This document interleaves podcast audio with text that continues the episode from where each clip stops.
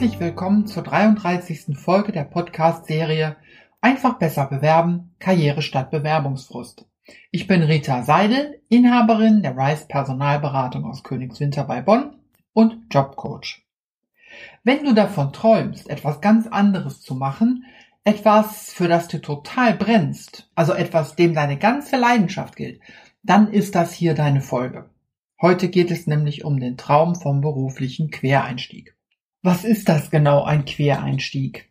Manchmal ist auch von Seiteneinstieg die Rede, aber das meint genau dasselbe.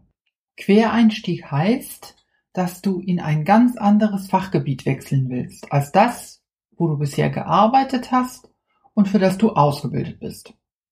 Wer quer einsteigen will, der kann Glück haben und sein Traum lässt sich mit etwas Initiative umsetzen. Viel eher platzt die Idee vom Quereinstieg aber so schnell wie eine Seifenblase. Und was dahinter steckt, das schauen wir uns jetzt mal näher an. Anders als in den meisten Ländern hat Deutschland ganz fest geregelte Ausbildungsgänge. Und wenn du dich bewirbst, dann wird es immer darum gehen, dass du Ausbildungs- und Arbeitszeugnisse vorweist. Ohne geht nicht viel bei uns. Wer dann als Bewerber die besten Zeugnisse hat, der hat in der Regel auch die Nase vorn. Das bewirkt, dass die Hürden für einen Quereinstieg hoch sind. Aber es gibt auch Licht am Ende des Tunnels. Nämlich immer dann, wenn du schon eine Qualifikation mitbringst, die das Unternehmen sucht, um sie dann mit einer anderen Qualifikation zu verheiraten. Nämlich mit einer, die dich zumindest brennend interessiert, in der du aber im optimalen Fall auch schon Kenntnisse mitbringst. Ich mache mal ein paar Beispiele. Ein Softwarehaus will eine Spezialsoftware für den Immobilienbereich entwickeln. Jetzt brauchen Sie eine Immobilienfachkraft, die das Know-how mitbringt. Wenn du Immobilienfachkraft bist und Interesse an Softwareentwicklung hast, dann wirst du hier zwar nicht gleich Java und C++ lernen, aber immerhin der Sache schon deutlich näher kommen. Zweites Beispiel.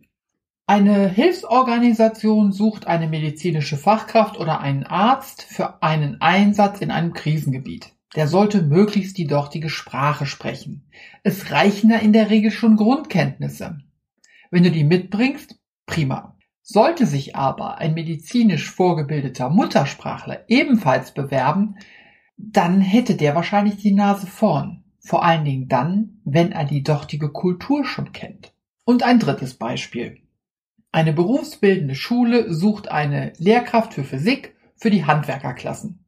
Du bist Physiker und hast einfach keine Lust mehr auf den Forschungsbetrieb. Jetzt willst du endlich mal was Bodenständiges mit Menschen machen. Wenn du Spaß daran hast, die komplexe Physik mit einfachen Worten zu erklären, dann stehen deine Chancen hier nicht schlecht. Beim Bewerbungsprozess gibt es ein paar Besonderheiten. Aus den Beispielen konnte man schon ganz gut erkennen, da wo eine Nische ist, ist die Chance für einen Quereinstieg gut. Solche Nischen zu finden, das ist das Geheimnis des Erfolges beim Quereinstieg. In diesen Beispielen könnte es sogar sein, dass das Angebot bei Stepstone, Monster und Co. ausgeschrieben würde. Meistens ist es aber so, dass diese Jobs schon unter der Hand vergeben werden, über Kontakte nämlich. Daraus ergibt sich ein ganz wichtiger Punkt für dich. Es kann helfen, deine Freunde und deinen Bekanntenkreis über deinen Plan mit dem Quereinstieg zu informieren. Man weiß ja nie. Wenn du versuchst, über den ganz normalen Bewerbungsprozess an einen Quereinstieg zu kommen, dann hat das wenig Aussicht auf Erfolg. Der Immobilienmakler aus dem ersten Beispiel zum Beispiel, wenn der unbedingt Webprogrammierer werden will, dann hätte seine Bewerbung auf Jobinserate so gut wie keine Aussicht auf Erfolg. Es sei denn, er kann hochwertige Arbeitsproben vorweisen. Oder die gesamte Konstellation ist ihm auf den Leib geschrieben wie in unserem Beispiel. In allen anderen Fällen wird es immer mindestens einen Bewerber geben, der eine höhere Qualifikation vorweisen kann, entweder durch Zeugnisse oder durch Arbeitsproben, als unser Immobilienmakler. Und das gilt sogar in den extremen Mangelberufen. Wie kannst du dich vorbereiten, wenn du einen Quereinstieg planst?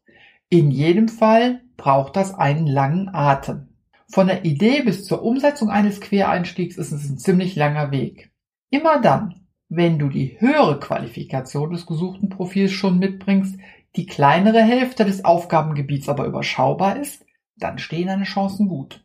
Ein Ingenieur, der in die Humanmedizin will, der kommt um ein vollumfängliches Studium der Medizin nicht herum. Dafür ist zum einen das Fachgebiet viel zu komplex, zum anderen gibt es eine Zulassungsordnung in der Medizin, die alles andere schlicht ausschließt. Das ist auch so bei anderen geschützten Berufsbezeichnungen, zum Beispiel beim Physiotherapeuten, beim Notar, beim Apotheker oder beim Architekten. Ein Heizungs- oder Sanitärfachmann dagegen, der in den Vertrieb will, der wird sich relativ schnell aus dem Handwerk dahin entwickeln können. Das dürfte mit einer mehrmonatigen Umschulung getan sein. In Berufen mit einem kreativen Anteil dagegen kann es sogar noch schneller gehen.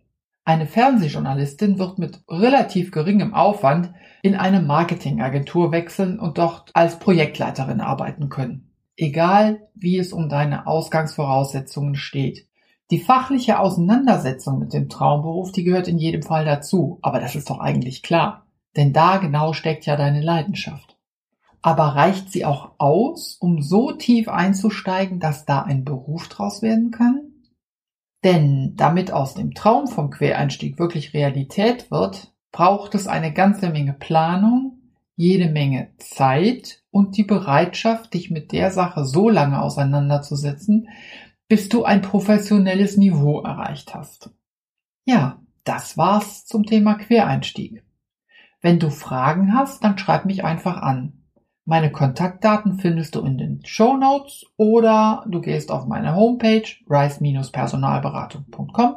Da gibt's ein Kontaktformular. Für heute bedanke ich mich für dein Interesse und freue mich, wenn du beim nächsten Mal wieder dabei bist.